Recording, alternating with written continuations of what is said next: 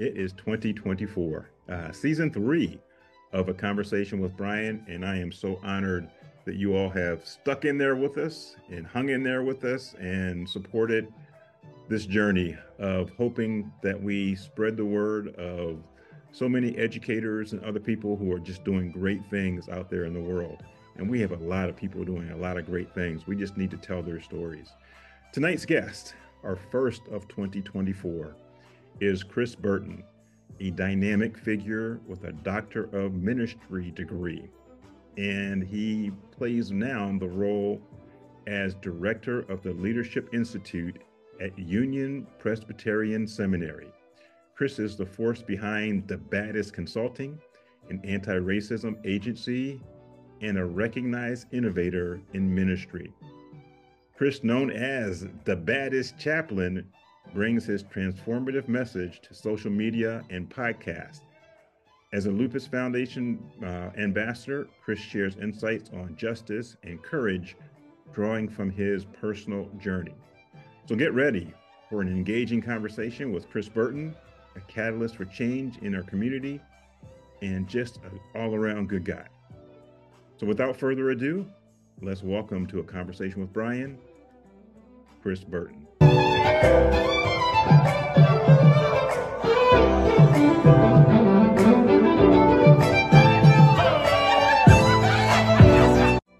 Chris, welcome to the show. Hey, thank you, thank you. That was really cool. I like this intro. This is awesome. Gotta do it up for you. Hey, again, welcome to the show, and you know, happy New Year's 2024. Hey, same to you. 2024. It's gonna be a year of magnitude, man. A huge year. You know, this is my third season, and as I said, I'm really fortunate. I've had a lot of great guests, and you starting off the year, I really am honored that you joined us on the show. What I do is, at the beginning of each show, I ask my guests to talk a little bit about their personal story, their professional journey, just so my audience gets to know my guests. So who is Chris Burton? Yeah, you know, there's over the years, probably a lot of answers to that question. You know, it's funny you asked me this because it was probably not until about 2022 going into 2023 that I really started to think of myself primarily as an artist. And I say that because I think about how creation, and part of this is sort of like a theological understanding of it, but I really understand creation and creating as something that never stops, right? So if you ask a poet or a painter, and you could be in the museum, you could be reading the book and you're admiring it, they generally kind of see like, oh, I could have done this. Like, you know, like I'm seeing like a beautiful like drawing behind you. If you ask the person who drew it, they're like, oh, you know, I should have used like another shade of blue or like whatever's in their head. And I think of it as, you know, it allows me to really appreciate the journey far more than just the destination, because we have so many destinations in life. So if I were to just tell you, oh, I do this. Yeah, that was true in 2010, but in 2015, I was doing something else. And in 2020, I was doing something else. In 2025, I may be doing something entirely different. But what's stayed true throughout all of it is this understanding of myself as an artist, as a creator. And I think that understanding kind of flows through everything I get a chance to do. Would you say that, and just reminds me when you say that, it's like, and I was talking to somebody recently, and somebody said, Brian, you're a little bit different from when you were, you know, 10 years ago. And I said, yeah, I'm constantly evolving. Once I learn something or I have a new experience, it might change my perspective. It might give me a little bit more wisdom or a little bit more being humble, because I thought I knew something that I didn't know. So you're constantly evolving. Like you said, there's no there's no end really. It's like you this it's kind of like the journey, as you said. You know, you want to embrace the journey. Oh, certainly, certainly. Yeah. And I think otherwise you get so stuck in whatever thing you accomplished, right? Sure. Like think about it, you know, you were an athlete, a great athlete. If you just take the grade out, but I was an athlete. Listen, if we I would say great, because there's a lot of folks who have hoop dreams who didn't get you to do a slice of what you did. You know what I mean? So we're gonna say great. But even with that, like I appreciate the humility in that. But in the sense of you're not someone who's defining yourself by what you did. Yeah. You're defining yourself by what you're doing and what you hope to do. And I think this is something that goes across all sorts of industries, all sorts of walks of life. I don't want to sit. I would never just want to be on this podcast only talking about what I did in 11th grade. I felt like I was the man in 11th grade, but yeah, I've done some more things. You know what I mean?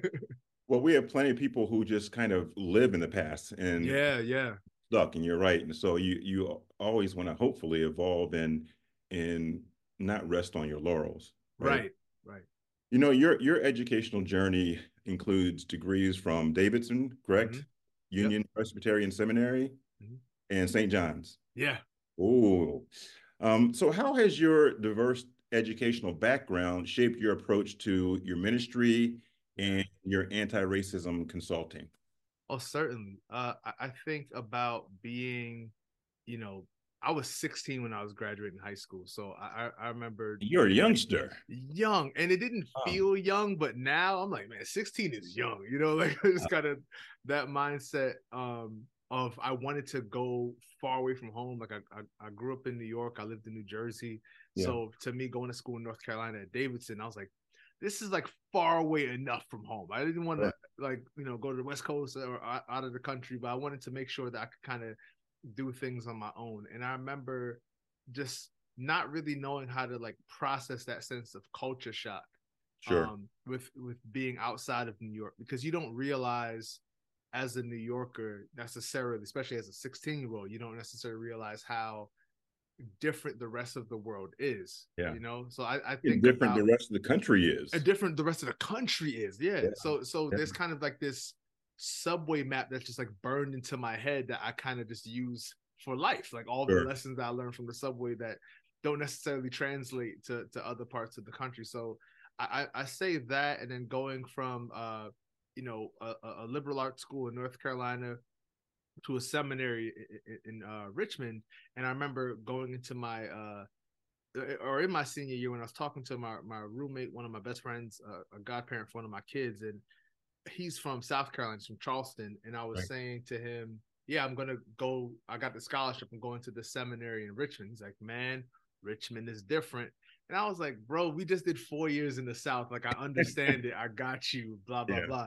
But he was right. Being in Richmond was another learning curve for me. And so it just was continuously understanding, like, oh, this stuff is going to be different. And then taking that now, after I finished my Master of Divinity, I was going straight into a Master of Ed program as a New York City teaching fellow at St. John's. And there was a sense of, first, the sort of sticker excitement, like St. John's, like, you know, basketball head. So, St. John's, this is going to be fun. But it's a completely different learning style, teaching style at St. John's compared to my Union, my seminary, or even Davidson for undergrad. So how it translates to ministry is it's allowed me to hyper-focus on the value of hospitality. I think that allowing something that has stayed with me is when you read, you know, God's message to the people of Israel delivered through Moses, there's this recurring theme of emphasizing kindness to the stranger, kindness to the widow, kindness to the orphan, because you were once a stranger in Egypt, right? And so, and then Jesus obviously tells a story about like a good Samaritan, and there's this understanding of you need to help folks out. And I think if I hadn't had the experience, so let's say I stayed, you know, in Brooklyn, went to you know, Brooklyn College or something, and just like, you know, never really left the environment that was familiar to me. Right. I wouldn't have the same level of empathy for someone who is new to town, or someone who, you know, doesn't know their way, how to get from the 4 to the 2 train. Like someone you were a stranger. I was a stranger. Yeah, precisely. So it's allowed me to take that as a core principle of my ministry, and just how I try to move through the world is with this embedded default setting of hospitality. Yeah. Did you always have this spirit of giving, and where did that come from?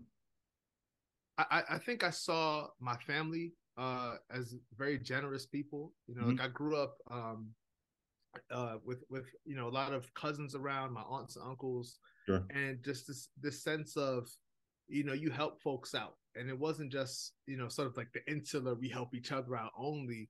I saw, I have an aunt who volunteers and helps people who are experiencing like domestic violence or, sure. Currently experiencing houselessness and homelessness. I've aunts who are teachers. My mom worked at Head Start. My grandmother babysit everybody, it feels like. And it was so all around you. Just all around me, just all these different lessons. And I think it's even translated into how I think about myself now as a father, this whole sense of it's not just what I'm going to tell my boys as much as like what I show them.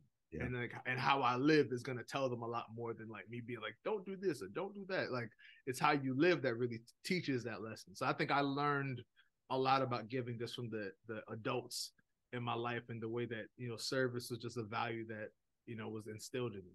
Yeah. Where'd the baddest chaplain come from? Oh, that's I love that. That's like so unique. I remember when I had taken a year off of seminary, and so I moved back home, and was living with my grandmother for a year, and just trying to figure things out. So, it was the first time, and that's why I loved your first question about who am I, because it was the first time that I couldn't have answered that question by saying, oh, I am a student body president, or I'm a student at Davidson, or I'm, attached to something that would make you go, oh, like, wow, like I just, was home and didn't necessarily even have a plan.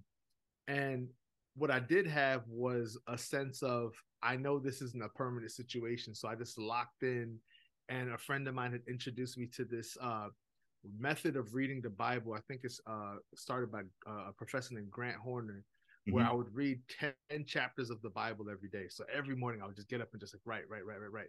And at that point, Twitter was just starting, right? Like Twitter at this point was the wild, wild west. It was just anything happening. Nobody was there were no police on the street, And so I wanted to kind of, move the algorithm as best as I could, just like, probably like trying to sweep up the beach. But like, I had this sense of, what if I posted my Bible study notes on Twitter every morning? So like, as I'm reading scripture, I'll just post things there. And then working on that. Meanwhile, I knew that I wanted to go into teaching.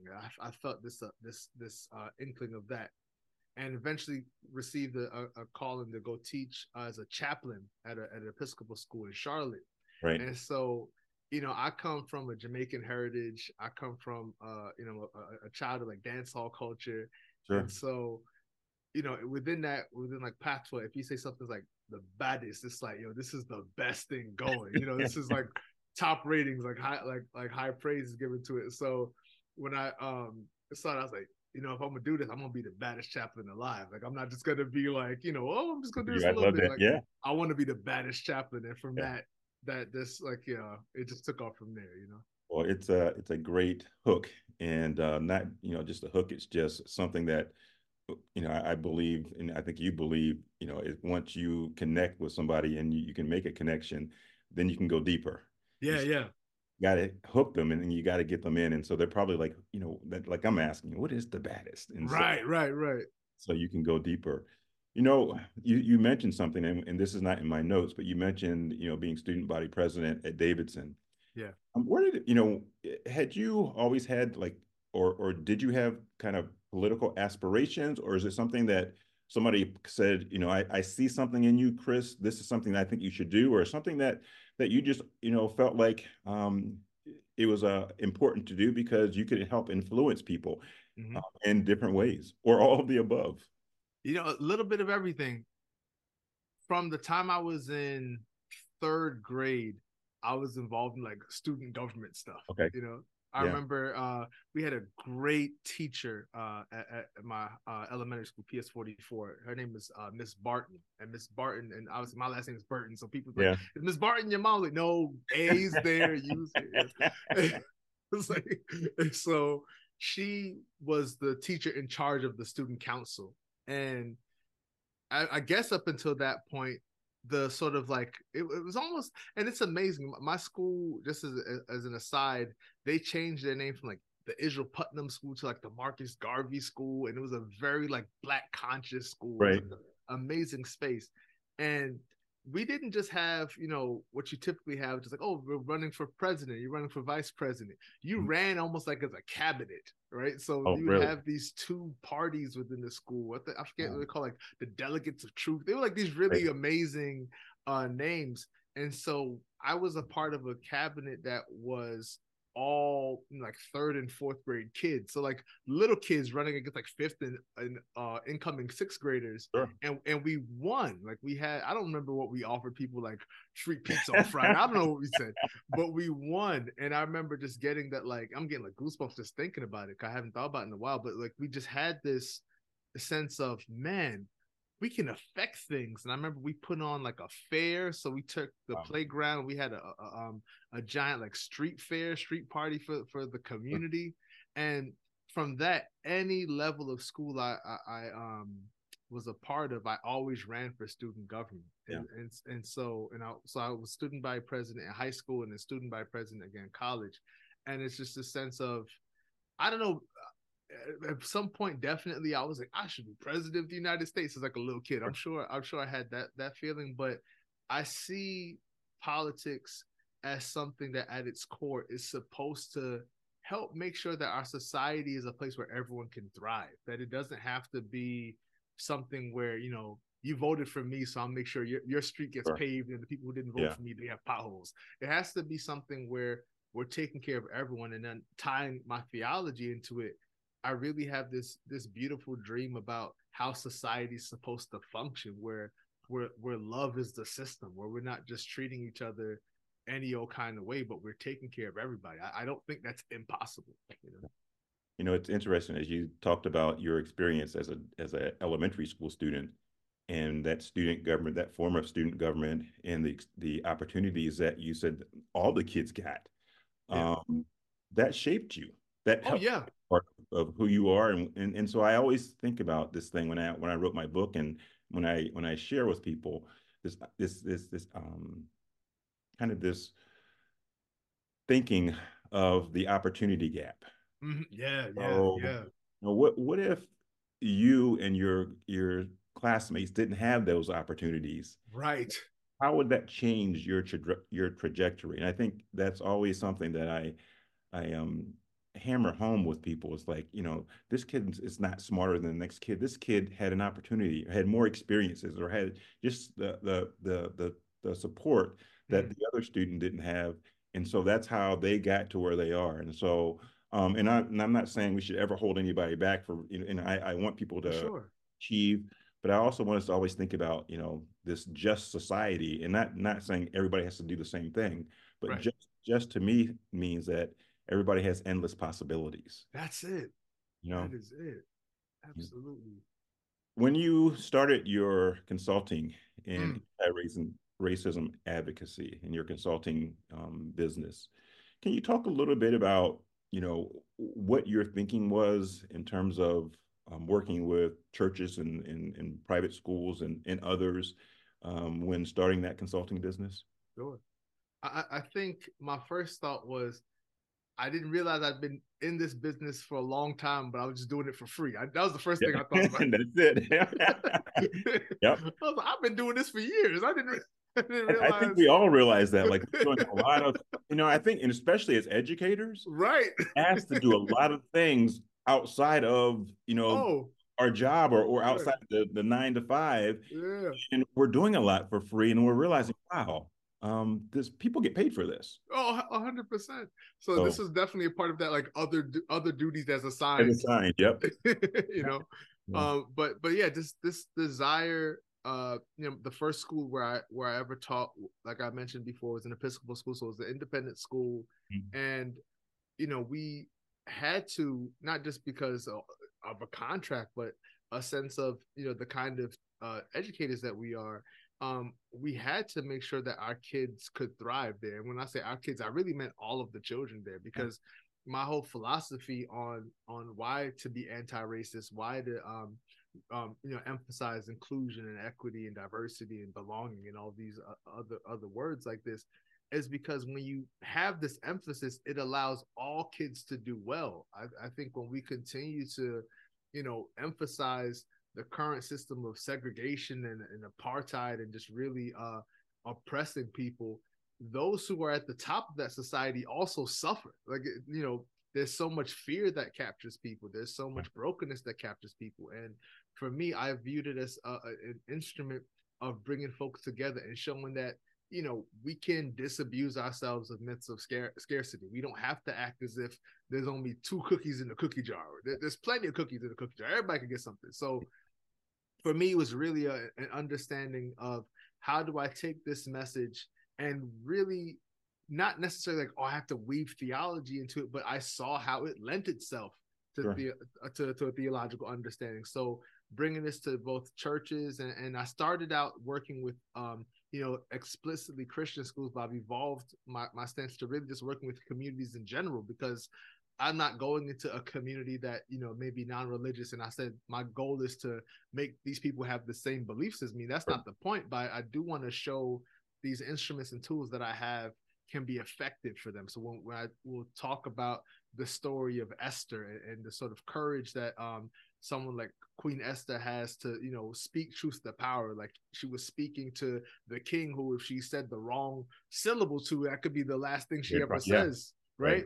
And that's something that translates across cultures, across social locations, the need for courage, the need to have the sort of boldness when you know you're doing the right thing. So it's really been that sort of mission. I've been able to put out a couple of ebooks to support it, and I've been working with churches and schools continuously since we started this work formally in 2020. But as I said before, when I started it, I just kind of looked back and said, my goodness, I've been in this business for 20 plus years and I didn't even know it, you know?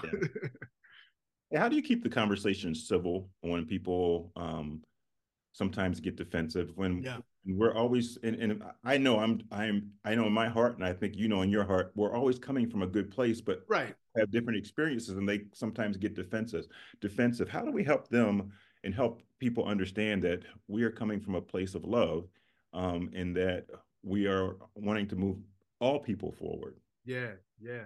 I try to, you know, obviously like any good facilitator, you establish group norms, right? So you kind of establish, so to me, it's unfair to people if you kind of just go into the work cold and say, okay, like, you know, what's the problem here, or whatever your approach is, if you don't say something as simple as, you know, we're going to speak from the I perspective, and then someone doesn't speak from the I perspective and you're like dinging them on that, that's not fair to them. So you have to, I think it's just good practice to let people know, here's sort of like the established arena of what we can do. But even beyond that, I feel like every single, you know, community I've worked with, I've always had at least one person who was very vocal in their dissent from whatever the group goal was. And it's really taking the time to listen to the person. Unfortunately, there are times where you can tell, you know, I'm thinking about one instance where I worked with an organization where, as the gentleman was complaining to me, I was almost able to finish his sentences for him. Like, I could just hear the source of his material. So there are times where you're talking with a person and you can tell, in spite of your good intentions, in spite of your desire to have civility, folks have dug their heels in. And there's a real deep underlying fear in most of those cases, if not all of those cases. And so I just try to do my best, once again, that to hold that space, to have the hospitality. I don't desire to just sort of shut people down or to block folks online. I don't desire to do any of that. I really want to make sure that people can, you know, articulate themselves in a respectful manner and just have it be a common sense of we're not going to tolerate just like a blatant disrespect or like name calling, that kind of thing, but really just allowing it to be a space where people can process it. Because I'll tell you this, and this wasn't a part of my business, but it was a part of my work. I had a classmate who, when we started doing protests here at the seminary around 2014, it was around the time of Ferguson and when everything happened with the murder of Michael Brown. And I had a classmate who, you know, I never talked to him actively, but I would notice he would wear like a Confederate belt. And I was just like, man, I'm not going to deal with him. You know, in my mind, I'm just like, I'm a Klan member, I don't know. And so he wrote me a letter by the like I think by the time he was graduating or by the end of that semester, saying to me that he had thrown it away, that he was no longer wearing it because of the work that he saw me doing on campus and some of the talks I've given. And I just thought it was like such a powerful thing. And we ended up having a good rapport and a decent relationship. But to me, that's a testament of like, number one, you can't give up on anyone. Yeah. And number two, like you have to be persistent and consistent in your message, because if you come at it, and I think there's a lot of folks who are so convinced on how right they are that they forget that the truth has to be given in love. Yeah. So if they come at it from such a place where they're so convinced that they're right, that they don't care about how it hits you, you're gonna lose people. Well, that becomes condescending too. 100%. Yes. That happens, people are gonna just turn you off. Right. The story you just told, that's really powerful. And one of the things that just hits me is that you weren't all over him. You just stayed consistent with your message, and he probably just witnessed you, and he was like, right. Oh, I know this is a good guy. I mean, I think a lot of things, start and end with relationships, of course, right? And positive relationships. And so you all had something in common, yeah, right. And but somehow you changed him. Mm-hmm.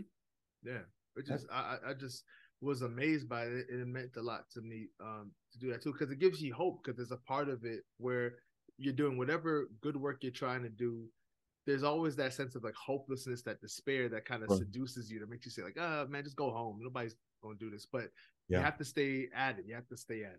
Yeah. So somebody told me one time, and this is kind of just a random aside, when I started doing my podcast, and I started doing some other things, and I was posting online, and one of my buddies, he's prolific in terms of social media, and he posts a lot. He said, Brian, don't look at your likes. Right. Just be consistent. Yeah. Just post. Post, because it's from your heart, or it's from your skills, your knowledge. Just post. Yeah. Because if you keep looking at your likes and you get one or two likes, you're going to get demoralized. Oh, easily. And so for us, if our why is to change humanity, I don't care how many likes I get, I'm going to keep doing what I do. Right. That's it. Because you're always amazed. Social media is tricky because you can often feel like you're just throwing it down a well. Yeah. Right. But it's making an impact for sure. I'm going to change gears a little bit, and then we'll come back to some of your work. But one of the things that I really think is powerful, and I think, and you probably don't realize how much you've influenced people, is your health journey with lupus.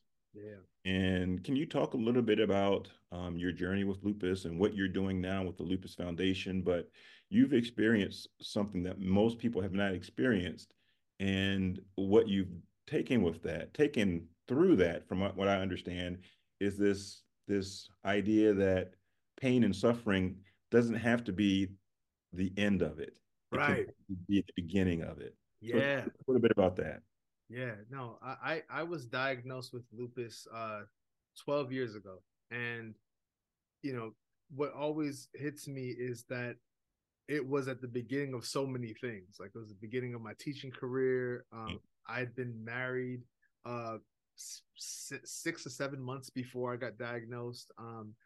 And it was just a point in life where, your possibilities, early 20s, so my possibilities felt like endless. I was like, I can do anything. And I think I sort of lived into that because I was all gas, no brakes. Like, I just kind of, all gas, no brakes. That's right. Yeah. So I just kind of lived my life as fully as I could. Like 100 miles an hour. 100 miles per hour. And I did not appreciate things like slowing down. Like I sort of had like a overall culture, like New York culture, Jamaican culture, my family culture, of if you're laying down in the middle of the day, like you must be sick, like something's wrong with you. Like you're taking a nap? No, I'm not taking a nap. Like it's so real that even in college, like on a Friday afternoon before like going out to parties, I remember just walking around like, where is everyone? I didn't know people were taking naps. I didn't know people were sort of just chilling before. I was always going. And so what it really did was, like, number one, just make me slow down. And I remember my older cousin, was really a brother to me. He had told me, because I was the kind of person pre-lupus who would stay up all night and wake up early. You know, like I just was up. Like I really didn't sleep that much. And then when I slept, it was like I went to hibernation mode. I was like completely out. Yeah. But it really was something where I just didn't slow down, and I see so much more clearly now that I take things in a much slower way. Like I still feel like I'm making an impact. As a matter of fact, I think I'm making more of an impact because I'm more deliberate, rather than just trying to like touch everything that is moving. Yeah. I'm now like really focused and feel more clear. But lupus is something where it really, you go through a deep sense of grief, because you think about what you once were able to do. Like, so for example, like I loved basketball. I was playing, I was a coach for my middle school kids, and I would play with them as a teacher, like after school, and, you know, play often. And I was like, I can't do this if I want to have this, any semblance of a quality of life. Like I have to really pare down the amount of times I play basketball. Just listening to my body, like my body is not enjoying full court games. Like it's just not, it's not having a good time. And just thinking about the ways in which you sort of have to redefine and re-understand how you're going to be. So I remember going through a lot of sense of grief and different episodes of loss. So I was like, will I be able to teach again? Like just the simple thing of being a teacher who walks around a classroom.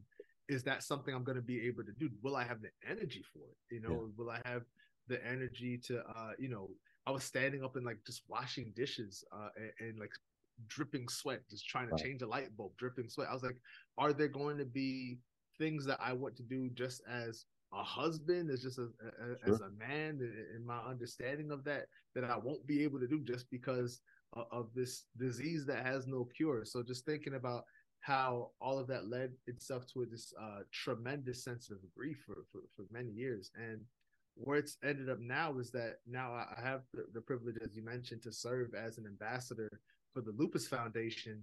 And as a part of that, I run now like a support group, one that's actually starting in January, called the Lupus Warrior Well, where we're going to come together virtually and just really share our story, encourage each other, and just lift each other up, and just you know, make sure that, you know, something that affects a lot of us when we first get diagnosed is the sense of I'm by myself.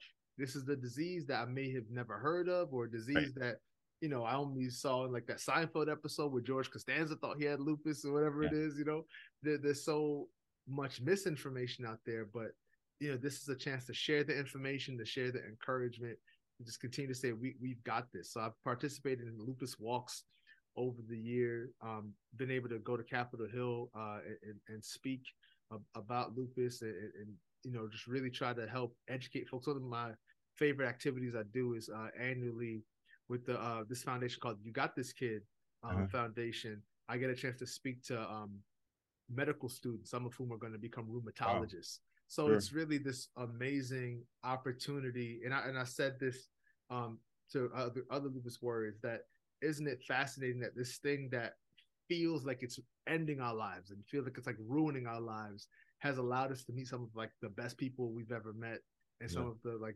best experiences we've ever had. And just this is like this deep, almost like fraternity that forms because of, you know, oh man, you're on that medicine. I've been on that medicine before. Make sure you do this. Like you're able to take care of each other in a really powerful way.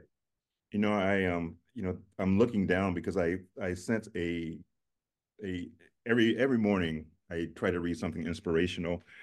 And you know, try to reflect on how I can do better, because I'm constantly making mistakes. I'm constantly thinking, like reflecting on what do I need to do to become a better person, which is you know, it's always deep in my head. I don't share it a lot, but it's deep in my head. I share with a couple of my close friends, and this morning I shared something from Kareem. I subscribed to his newsletter. Yes. But one of my friends wrote back, you know, because it was talking about this idea of losing together, right?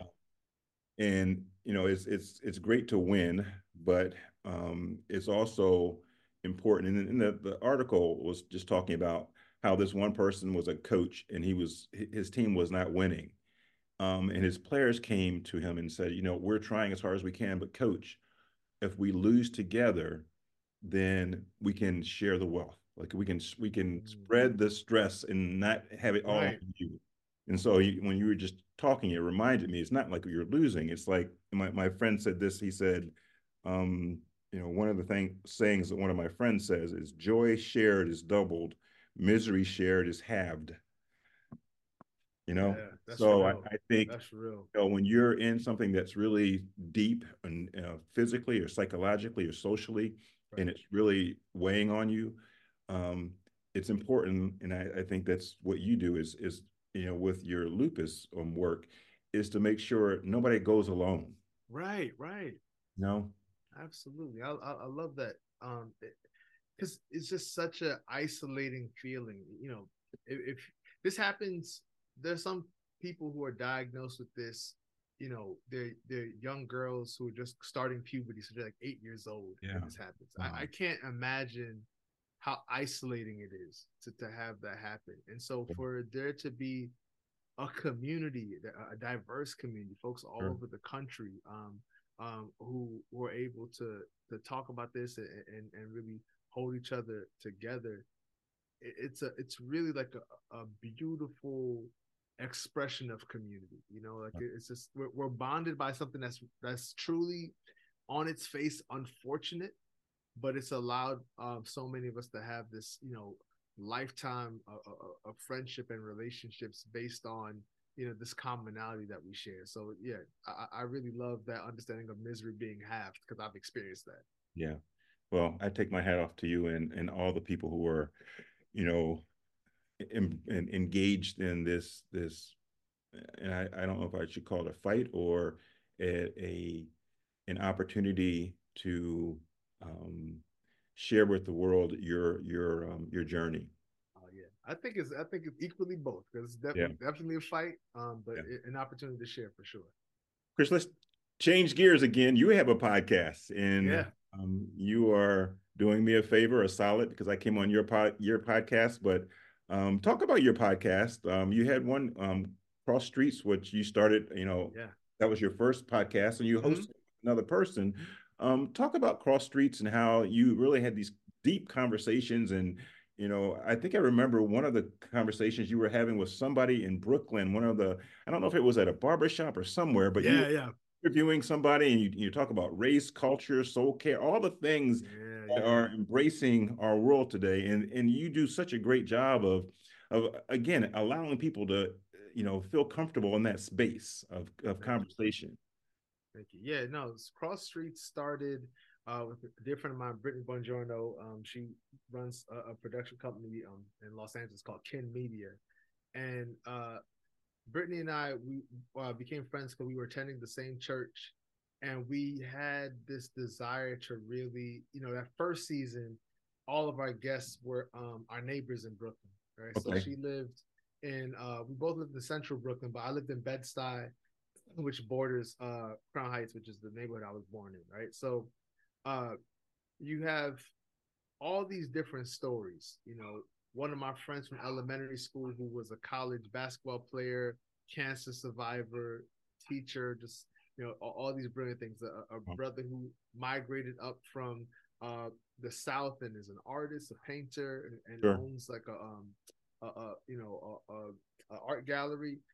All these different stories just from our neighbors. And then that second season was when the quarantine was happening, and we were kind of in pre-production, and they were like, oh, we can't make this happen at all. Right. But thankfully we were able to, because that first season was all like in-person interviews. Like we would lug our equipment across the borough. Like we're in the barbershop with equipment.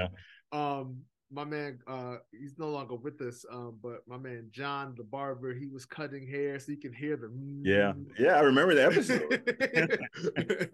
And it was just such a fun experience to do it in person. But the challenge was, can we create that same quality of conversation, you know, virtually? Like, you know, obviously the answer now that we're doing this now is yes. But at that point, we were like, we've only done podcasts in person. We don't know if we can do this any other way. And it ended up being such a fun season where we talked to just a whole bunch of people. It felt that season number two felt like it wasn't ever going to end in the best way. Like, we just were like, sure, what about this person? What about this person? Because we realized that with virtual, we can talk to as many people as we want, because we're not lugging equipment all over the place.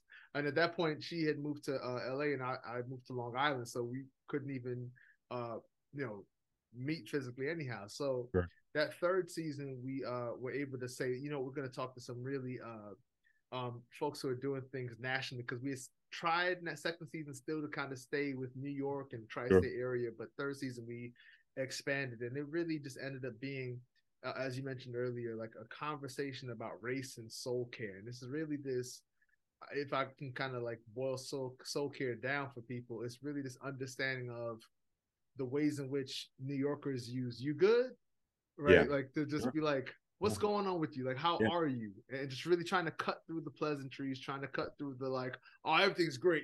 I got my new job's doing great. Like, cut through all of that and just really get to, you okay? Are you okay? And it really became a wonderful and therapeutic space that was also educational and allowed people who, frankly, hadn't interacted with Black people to get a good sense of how we're human beings also. You know what I mean? Sure. Which is important. Yeah. When I listened to a couple of the podcasts, it just made me think about how everybody has their story. Oh, for sure. And everybody's story is important, and everybody's story is their story. Is no their doubt truth. About it. No doubt about it. Yeah. Where do you go from here? With you have in your podcast now, you have interviewed a number of great guests. I've watched it. What do you view next steps for your podcast? Yeah, and I love it. I would say the next steps for the podcast is to really make sure that we're consistently going after guests that are part of the like sort of larger conversation online. People who are making an impact, but also. With me now living in Richmond, I have this sort of like dual focus of not wanting to give that foothold up and expand that foothold, but also make sure that I'm talking to my neighbors here and getting a good sense of what's going on here and the pulse of it. Since it seems, God's really parked the bus. Like I'm like, I keep looking. I see God just has it in P. It's still parked. So I'm like, okay, we're here for a little bit. You're there for a little bit, right? There for a little bit. So while we're here, we're gonna make the most of it in terms of really getting a chance to like talk to our neighbors and making an impact here. So I feel this sort of like dual vision of wanting to have these conversations on Baddest Chaplain that are about theology and culture, and I like that definition because it encompasses everything. There's nothing I can't talk about because I'm a theologian. All the above. Yeah. Everything's up for grabs. So it really allows us to have some fantastic conversations. And I just feel blessed by the opportunities to chat with people, but also blessed by the fact that I'm, people will tell me, oh, I love that episode you did with so-and-so. And I'm like, oh, cool. It's making an impact on people. That's cool. Yeah. We're going to get to your Knicks in a few seconds, but my last question for them is you've started this this idea of online of morning meds. Yeah. And it really kind of talks about how it's like a rest stop for people. And can you talk a little bit about, where that concept came from? I really think it's ingenious. Thank you. Well, it really is about, like I talked about, the main lesson I got from lupus was to slow down. Yeah. And I think that a lot of us, because of the age we're in, the first thing you do in the morning, you wake up, you grabbing your phone before you you didn't brush your teeth yet, you didn't even wipe the crust out your eye, you just like squinting at it kind of, you got your phone. Yeah. And just thinking about if you're what they call doom scrolling, right? Like especially like when it's like a political cycle or something going on in the world, you're just like, oh, what's next? What's next? I want to once again just be that pebble in the ocean, right? But that pebble creates waves that create other waves. Yeah. I want to have an impact on the algorithm where I'm not just giving you things are terrible. Da, da, da. I want to help affect the course of your day by just reminding you that you're loved, reminding you that there's a hope, and that, as a matter of fact, hope wasn't even made for good times, right? Hope isn't just about being an optimist. Hope is for terrible times. Like there's this great figure in church history named Julian of Norwich, who wrote a poem, and one of the refrains in the poem is "All will be well, and all will be well."